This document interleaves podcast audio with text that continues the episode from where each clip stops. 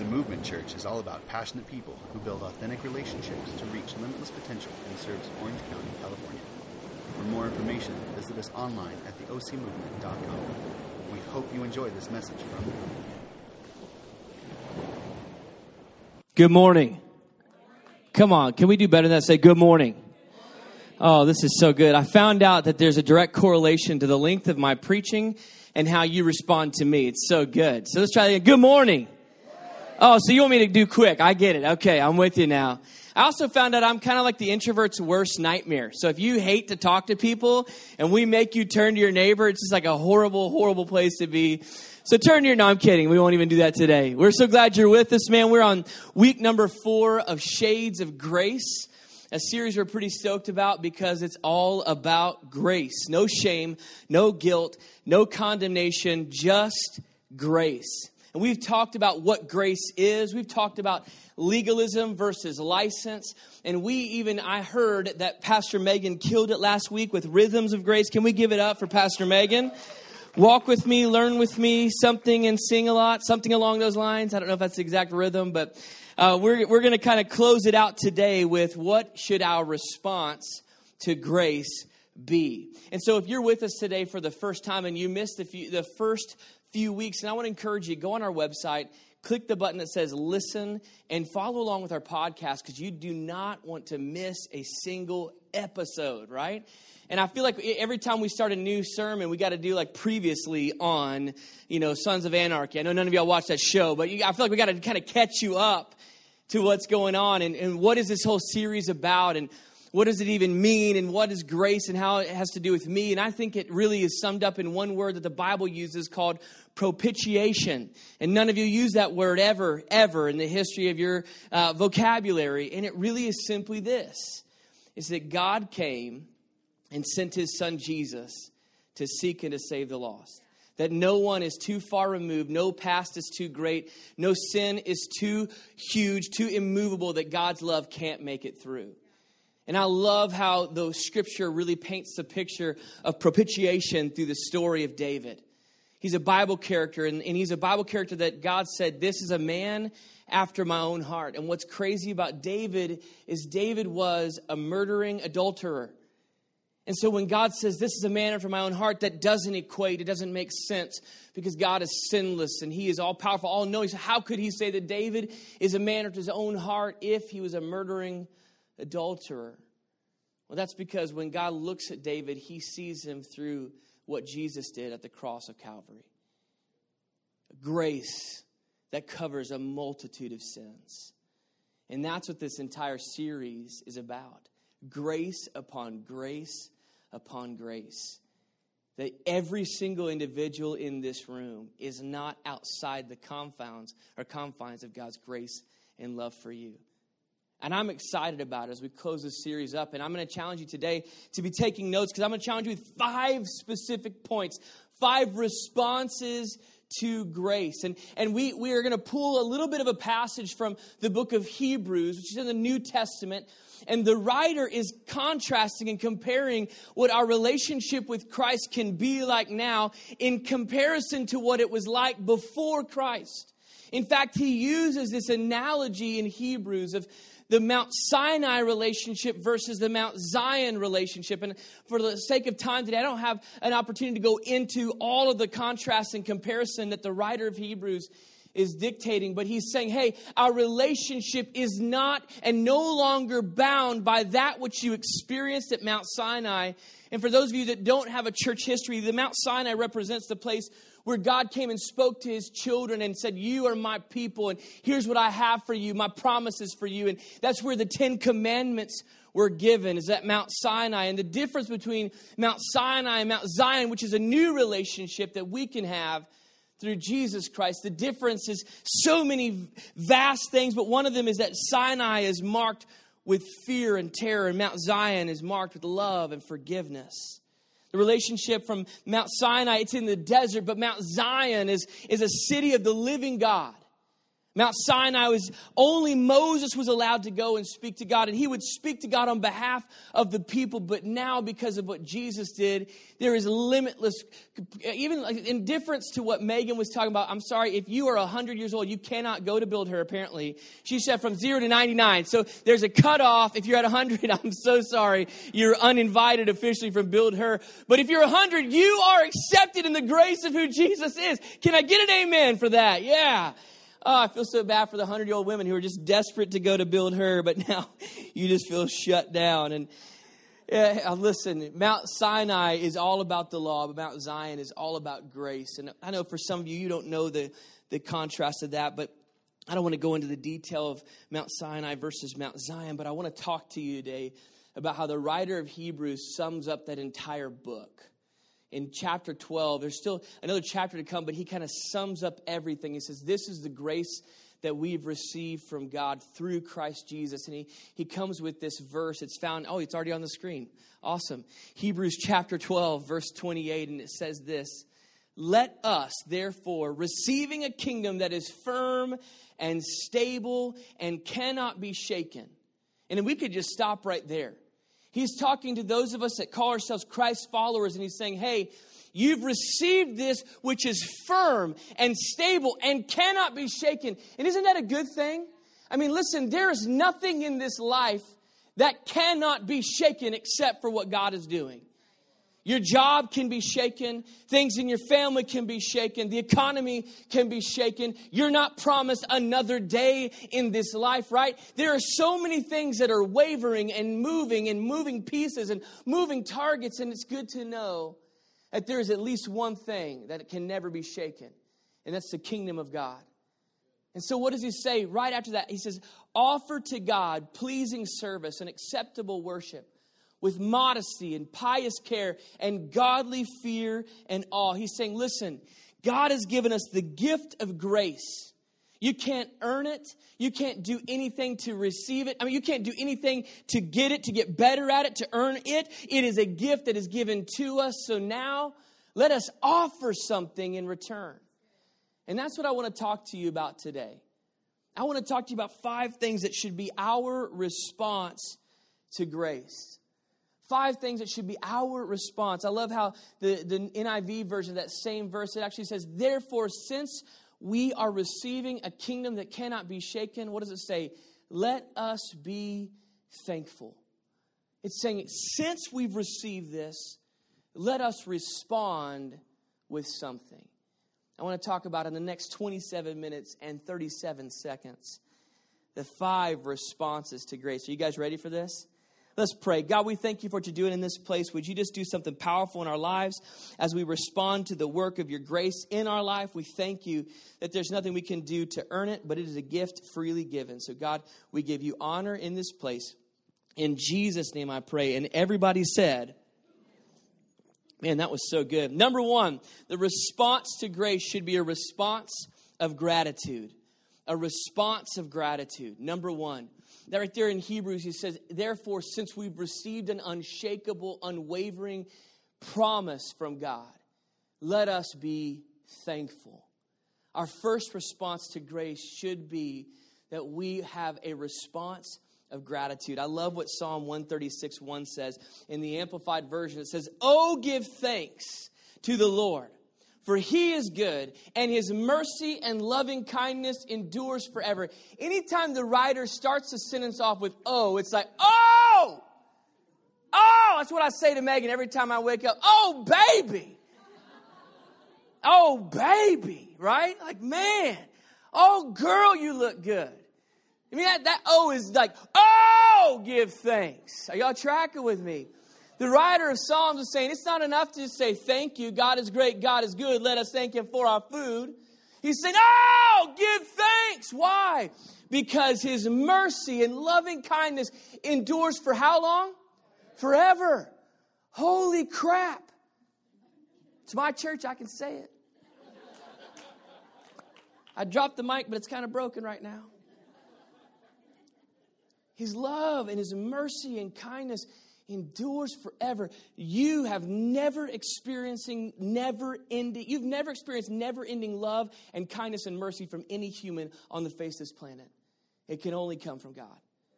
It can only come from God. He's saying, let's give him thanks.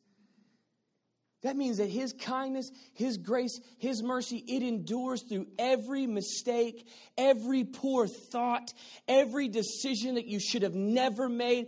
His mercy and loving kindness endures through that.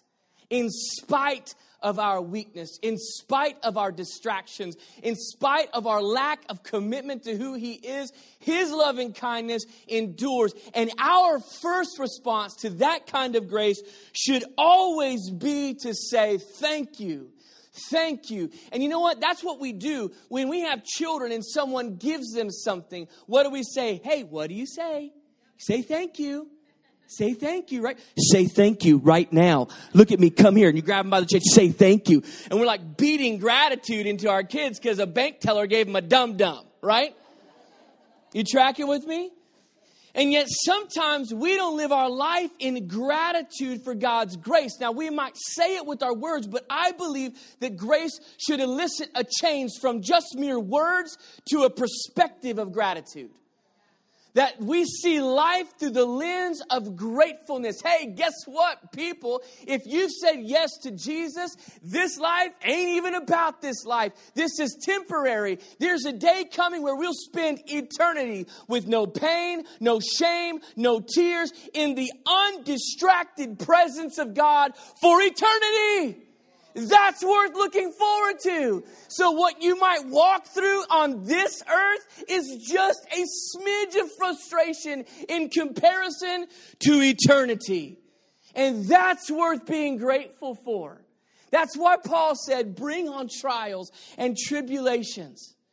Because I know that this isn't all I've got in front of me. There's so much more. And it cannot just be the words that we speak. It's got to shift the perspective, the way, the lens through which we see life. And I'm, I actually believe that we have gotten too good at practicing negativity and cynicism and frustration. And so anything that comes our way, instead of seeing it through the lens of gratitude and gratefulness for the fact that I can take another breath and I have another day and I can encounter other people and experience the love of God and be the love of God, we see frustration and cynicism and negativity. And we've practiced it. And you, if you played any sports, you know that you play like you practice. You play like you practice. And so we practice this negativity, and everything that life throws at us, all we see is fear. All we see is shame. All we feel is regret. All we see is pain. All we see is frustration, or what isn't happened, what should be happening, what didn't happen. And I just want to challenge you that if negativity or cynicism are your initial responses, and they've become your life lens, and it's time to practice gratitude. If your initial response is negativity, if your initial response is cynicism, it's become the life lens for you. And you may not understand grace. You may not understand the grace that you walk in, that his loving kindness and mercy, it endures forever. It's for you. It's time to practice some gratitude. So what are some practical steps? Today, you should go home and make a list of twenty-five things you can be grateful for. Well, I just don't know if I can find twenty-five things. Okay, maybe me and you need to do dinner, and I'll help you find twenty-five things. How was the car that drove? Well, the air conditioning didn't work. Did it drive here? Well, yeah, but I mean, it's 'cause the brakes are squealing. But, but did it actually get you here? Yeah, so you know that realize, you realize that you're in the top one percent of the world's population because you have a freaking car. Well, you know, it's a Toyota Corolla. Shut your mouth. Everybody do this. It's number two right there. Your Toyota Corolla is number one, and breath is number two. I mean, can we? Can should I go on? Make a list of twenty-five things that you're grateful for today. Well, you're like, this is just silly, Pastor Craig. Well, wait a minute. You've been practicing negativity for so long. It's time to shift your perspective. Why don't you write down twenty-five things you're grateful for your spouse? But, well, I can do two. Okay, two's better than none. But I bet you can go three. I don't know. Have you seen his back? It's pretty hairy. I'm just going to throw that out there. Well, you know what? Buy a beard trimmer. That's number three. Shave his back. My wife's embarrassed. This is my life. We move on. Number one, practice, a response to grace should be gratitude. Number two, a response to grace should be reverence. Reverence. Reverence. I love how this scripture in Hebrews said that we are to worship him in reverence and in awe. What does reverence mean? Simply, it's to have a healthy understanding and response to his authority in my life. Let me say that again. I don't see enough of you writing notes. To have a healthy understanding and response to his authority in my life. A healthy understanding and response to his authority in my life. Hey, look at me. He's got you covered. He's got your kids covered. You don't have to hide your kids and hide your wife. He's got your future covered. Hey, listen, he formed you in your mother's womb. He knows the number of hairs on your head, the number of hairs on your head that you are losing currently. He knows everything about you, and he didn't make a mistake, so he crafted a destiny specifically, uniquely for you, and he is not forgotten about that, even though you might be facing financial crisis or a hiccup in your marriage, or you're frustrated with college, you're trying to make it through high school. He hadn't gone, oh, I forgot about you. Let me come back sometime in a couple of years, and we'll see how things are going. No, he He's right there in the process. So just relax and understand that he's got this thing covered. He's got it in control. He's got the whole world in his hands. He's got the whole wide world. You better sing. I'm going to preach like four hours. In his hands, he's got the whole world in his hand. Come on now. I'm kidding. Stop it. Stop it. He's got it covered. And listen, he loves you. So sometimes we, we disputed this in the beginning of this series, that he's not a God like a, a, a kid with a magnifying glass to an ant waiting for you to make a mistake. He loves you and wants amazing things for you. More so than you can imagine. Ephesians two twenty or three twenty says he can do exceedingly abundantly above all that you ask or imagine. These are the things that he has for you. So he's got it in control. He's got this thing covered and he loves you. Remember that our response to grace should be reverence. So acknowledge the role of authority that he plays in your life. And I'm telling you, it'll shift perspective for you. A great question to ask yourself is this: when I'm trying to make decisions, whether great or small, do I look to him for insight and wisdom first? Or do I make a plan and then come back and say, oh, B T W, God, is this cool? Are you all right with this? Well, I got this thing covered. I know where I'm going, and I don't really need his help on this thing. Well, you might not understand reverence. And then the second question to follow that up is, am I obedient to him when he speaks?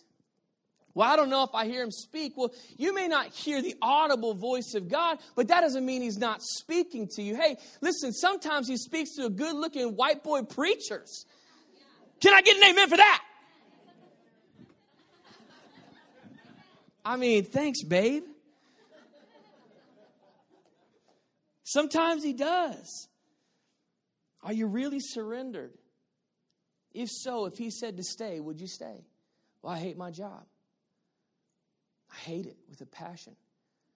What if he's not done with your purpose and your story at your workplace? Would you stay if he said stay? Would you go if he said go? I don't know. Where am I going to go? What's, how's this going to work? And how, I don't know if everything's going to line up. And I, there's, God, I just, I'm not sure. Maybe it's just, it's working out right now like this. So let's just leave it as it is. Would you go if he said go? Would you stay if he said stay? Would you stop if he said stop? That behavior is unacceptable. You gotta, you gotta cut it out. No, no, no, you're better than that. It's time. Would you start if he said start? You've been dreaming about a business for years and years and years. Would you start? He said, it's time. It's time. It's time. Let's go. Would you start? Are you surrendered, right? That's what a response to grace is. God's grace is unwavering for me. His loving kindness and his mercy endures forever. And a response should be gratitude and reverence. God, I realize you got this under control. And now I want to listen to what it is that you have to say in everything that I can possibly do. That's what reverence is. That's what reverence is. Number three, a response should be action. Action. The third response should be that of action. I love what the passage of Scripture says in Luke nineteen. This is going to be up on the screen. It's one of my favorite stories. It's the story of a man named Zacchaeus, and I can sing another song about that if you'd like for me to. Luke chapter nineteen, verses one through ten. He, being Jesus, entered Jericho and was passing through. And behold, there was a man, a wee little man named Zacchaeus. And he was a chief tax collector and was rich. And he was seeking to see who Jesus was. But on account of the crowd, he could not because he was small in stature. Everybody say, aw. So he ran on ahead and he climbed up a sycamore tree. Who wants to sing this song? You kind of do. He climbed up a sycamore tree to see him, for he was about to pass that way. Verse five. And when Jesus came to the place, he looked up and he said to him, Zacchaeus, hurry, come down, for I must stay at your house today. And that's a great picture of grace right there. Grace is the expression of Jesus reaching out to you. You see, I think so many people think of God as this idea that he's just waiting in this some like high and lofty place and never extending himself to us. But this right here is exactly the way that God's grace works. He looks up and he sees Zacchaeus. He says, hey, come on down. I'm going to your house today. That's a great picture of what grace is. Verse six says this. So he hurried and he came down and received him joyfully. And when they saw it, they grumbled. That was the religious leaders of the day. They were grumbled and upset because they, they were frustrated that Zacchaeus wasn't as holy as they were. It says, and then this is what it says. He has gone in to be a guest of a man who is a sinner. And Zacchaeus stood and he said to the Lord, behold, the half of my goods I give to the poor. And if I have defrauded anyone of anything, I restore it fourfold. Zacchaeus was saying, I'm changing my ways. His response to grace was action. Now notice in this story, we don't even see Jesus preaching a four-point sermon to Zacchaeus about what he needed to do. We don't see Jesus speaking up saying, Zacchaeus, man, what's the deal, bro? Let's get this show on the road. Come on, dude. I've been waiting on you. Let's get this thing going. You've got some changes to make. No, he just went to Zacchaeus' house. That's just God's grace and his love saying, I'm here. It is for you. You cannot earn this. It is yours. And as a response, Zacchaeus changed his ways. He was a tax collector, and he was known in that community to skim a little off the top and put it in his pocket. And amongst his people, he was an outcast because he was helping the Romans collect taxes on their behalf. And so in the presence of Jesus, he has a response to grace, and it is simply to do this. I am going to give all or half of my goods to the poor, and if I have defrauded anyone of anything, I restore it four, fourfold. So he changes his ways, and then he begins to serve God's people. He changes his ways and he serves God's people. Look in verse nine what Jesus said. And Jesus said to him, today salvation has come to this house, since he also is a son of Abraham, for the Son of Man comes to seek and to save the lost. What I love about this is Zacchaeus' response to God's grace is what revealed to Jesus that salvation had come. I wonder how many of our lives are reflective of the salvation that we've received. I wonder how many things in our life that we need to change and we've been holding on to, hoping that maybe God wouldn't see it, or he'd just let that one slide. Or I just can't let go for right now. The response to grace should be action. Change. Zacchaeus realized, man, I, I just can't keep doing this. This isn't right. I'm not doing what I should be doing. There's more that I could be doing. And so he changed. The first action step for him was to stop choosing sin. All of us have sin in us. It's part of what happened when sin happened and came into the world. It's a sin nature, but there are times where we choose sin. We choose to do something contrary to what God has for us. And action step number one for you and me in a response to God's grace is to stop choosing sin. So what are the things, look at me in the eyes for a moment, what are the things in your life that you need to change? What's the area of sin that you're holding on to? Or you're keeping it secret and hidden, hoping and praying that no one actually really finds out? Maybe it's an addiction. Maybe it's not just the sin of an addiction. Maybe it's pride. Maybe it's fear. Not really being able to rely on who God is and believing Him at His word. You know, think about pride for a moment.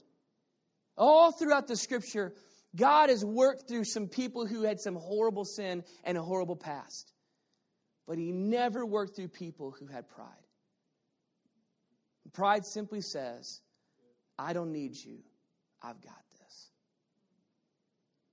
Look me in the eyes. What are the things that you need to change? If you've received the grace of God, part of the response is that we make a change. Action step number one, stop choosing sin. Action step number two, start serving Him. Zacchaeus started serving God by doing what? Serving the people. Serving the people. He said, I'm going to give half of my belongings to the poor, and I'm going to pay back the people who I've robbed. He was saying, with the talents and the gifts that I have, Zacchaeus was a businessman. He had an ability to make wealth, and so he said, I am going to help the poor. Those are the skills that I've got. What are the skills that God's given you? What are the tools that are in your hand? Are you serving God by serving His people? It's an action step, a response to grace. Why? Because God's grace is so overwhelming for me, I can't even imagine not helping people see that. Action step number two, start serving Him. Our fourth response is a response of compassion. A response of compassion. I love what Matthew eighteen, verse twenty-six through thirty-five says in the Message version. It's a long passage, but hang with me. It's an amazing story. This is a parable that Jesus told. He said this. I don't know if I have all of the actual verse here. I think I actually may have not given all the right scripture. Awesome. Let me just paraphrase this then. Let me paraphrase. You can pull that scripture down. So Jesus tells the parable of a man, a king, who's like, you know what? I'm going to go ahead and collect all my debts. I've got some debts out there outstanding for some people. I've loaned them some money, and I want to get that all back from them now. So he calls all of his chief uh, businessmen in. He says, okay, go out and find out who owes me what. And they brought in everybody one by one by one. And as was customary there in those days, if you couldn't pay your debt back, then you would go to debtor's prison and you would work as a slave laborer until you paid off your debt. And so he brought in one man who owed him one hundred thousand dollars. And he says, I want you to pay it up, sucker. I think that's actually in the N I V version. Pay up, sucker. And the man said, I can't pay it. I don't have the money. And the king said, that's it. Throw him into prison and his family until he pays it back. They'll be slave laborers for me. The Bible says that the man fell on his knees and he began to beg the king, please, oh, please, don't throw my family in there. We we don't have it, but I'll work it hard and I'll, I'll do whatever I can to pay you back. And the Bible says the king was filled with compassion. So he stood the man up and he looked at him and said, you know what? Your debt is forgiven. Go and take care of your family. The Bible says that in this parable that that man went out and was excited, and just a few days later found another servant somewhere off in the city who owed him one thousand dollars. And the man who was forgiven looked at the dude who owed him one thousand dollars and says, hey, you need to pay up, sucker. And the servant said, I can't, I don't have the money. And the man who was forgiven took this servant and his family and threw them into a slave prison to work slave labor until he paid him back. In this parable, Jesus goes on to say that the king found out what had happened. And he brought in the man, paid off the other's debt, and threw him into prison. The whole story, the whole illustration is about the fact that why is it that this man who had been forgiven much failed to show compassion when it was needed most? I feel like the church should lead the way when it comes to compassion. I feel like you and I have been forgiven much, and we know that. We know that this life is not about this life, that there's so much more in store for you and for me. But why is it that we fail to have compassion for people who need it most? And I'm not just talking about children in third world countries. And I'm not just talking about act, natural disasters that take place in the nation and we get emotionally stirred and write a check to the Red Cross and make sure, oh, I feel better. I'm talking about our co-workers, our neighbors, and even fellow churchgoers. We get so appalled when people who don't know Jesus act like someone who doesn't know Jesus. I love what a, a great pastor in Dallas says. Hunters are going to hunt, golfers are going to golf, and sinners are going to sin. How many of you are sinners in this room? Would you raise your hand? But listen, we've been forgiven much, so we've got to be people who show compassion. Right? And listen, that means compassion not just for people, but also the time frame. I feel like we think we should be able to put a time frame on when people should get their act together. And the scripture says, but God is not slow. He's very patient in the process. Not willing that anyone should perish, but all should come to repentance. And I believe that a response to grace should be that of compassion on a consistent basis. In fact, I think the best way to say it is compassion should be the language of our interaction and grace the context. Compassion should be the language of our interaction and grace the context. Compassion says, hey, we love you. It's okay to not be okay, but let's just work on getting better.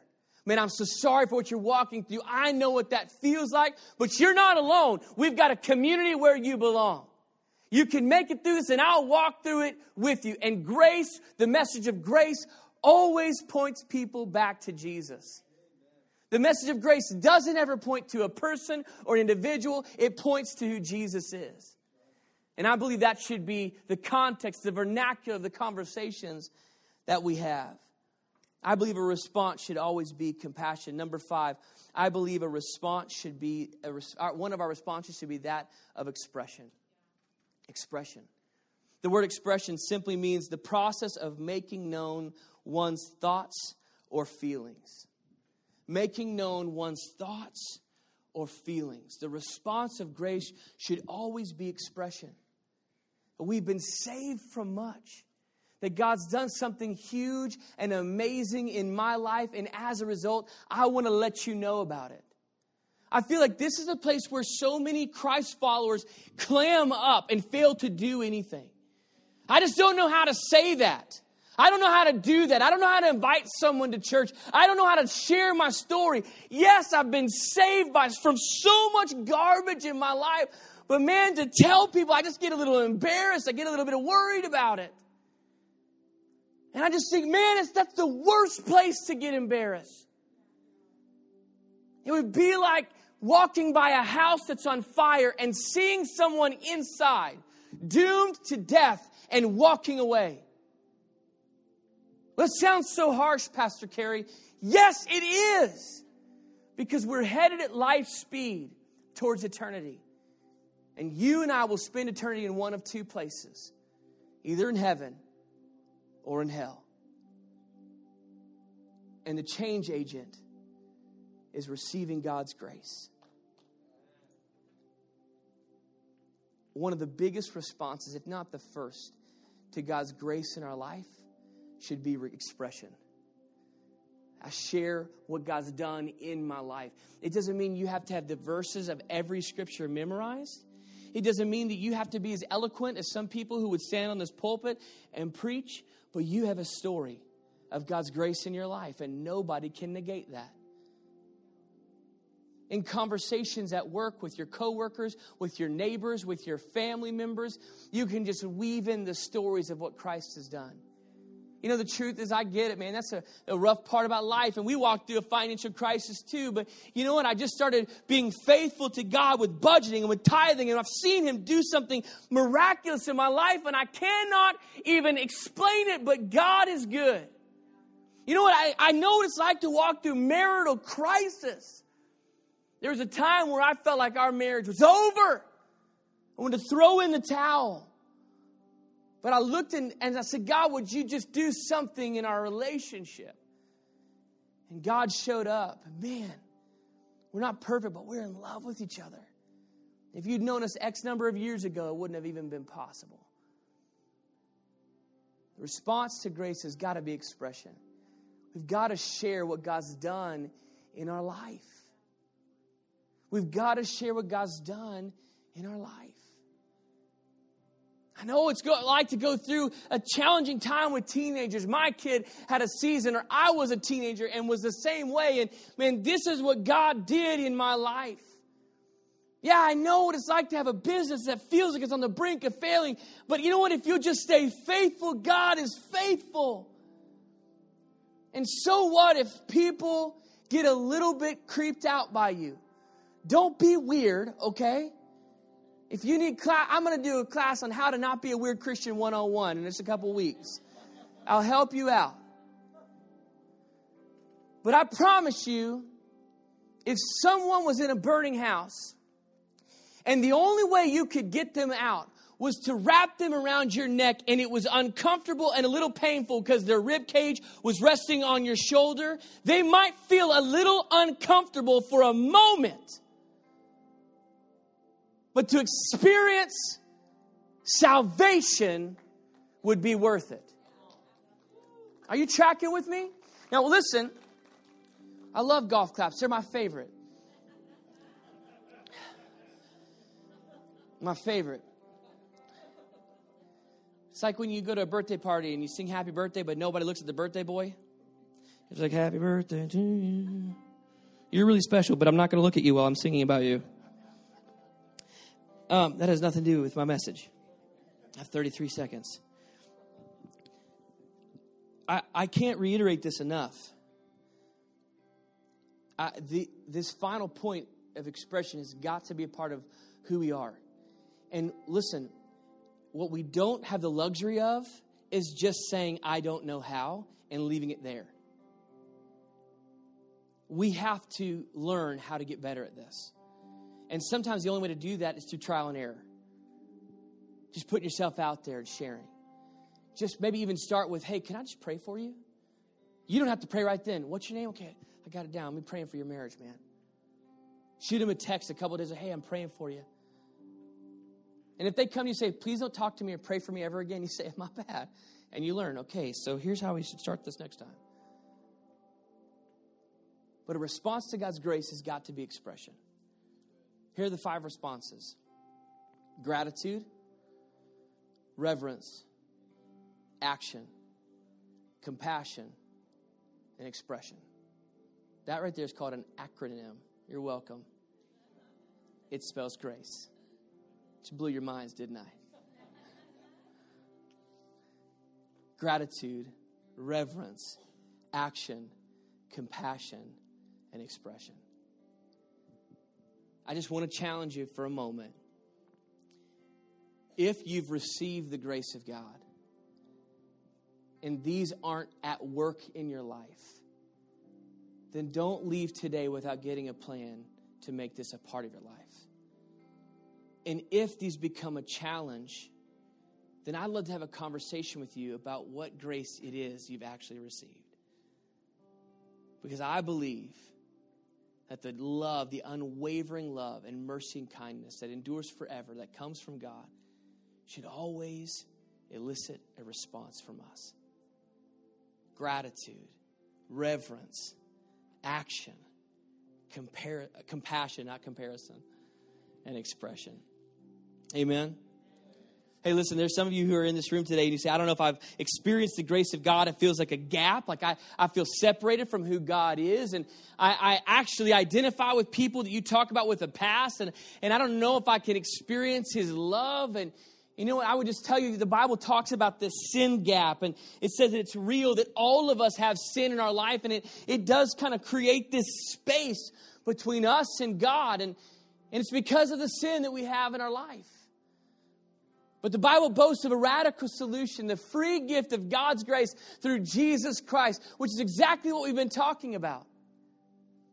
God sent his son Jesus to live on this earth a perfect, sinless life and to die on the cross for your sins and for mine. And it's a free gift. You can't earn it. There's nothing you can do that you can try to work towards. You can't erase your past enough. It's just a free gift, and all you have to do is receive it. You say, you don't understand my past, Pastor Kerry. You don't understand where I've come from and what I've been through. And you know what? I'd say you're right, I don't, but he does, and he still has given a free gift for you and for me. What do I have to do to get this gift? It's simply this, just to say, Jesus, I give you my life. And in just a few moments, I'm going to pray a prayer. And right where you're seated, in your seat, I'm not going to embarrass you. I'm not going to ask you to get out of your seat. You don't have to pray it out loud. But I'm going to ask you to repeat that prayer after me in your own heart. And I believe that God will come and radically change your life. Things won't get perfect, but you can experience grace that you've never experienced before. Experience the side of God that you've never experienced before in your life. And I think it'd be the beginning of something brand new for you. Every head bowed, every eye closed. No one looking around this room today. I'm going to pray a prayer, and if you're here and you've never prayed this prayer, then just repeat this after me in your own heart. And if you're here today and you've been running from God, today is the day to come running back. To say, God, I just want to give you my life. I want to recommit my love and my life for you. Every head bowed, every eye closed, no one moving around. Just in your own heart, repeat this prayer after me. Say, dear God, I know that you're real. I know that you love me, that you've given me purpose. But I've got sin in my life. Would you forgive me? Thank you for sending Jesus to pay the price for my sin. And just repeat this phrase after me in your own heart. Just say, Jesus, I give you my life. In Jesus' name I pray. Thank you for joining us today. Find out more about us at the o c movement dot com, or we'd love to meet you in person this Sunday. Until next time, Orange County.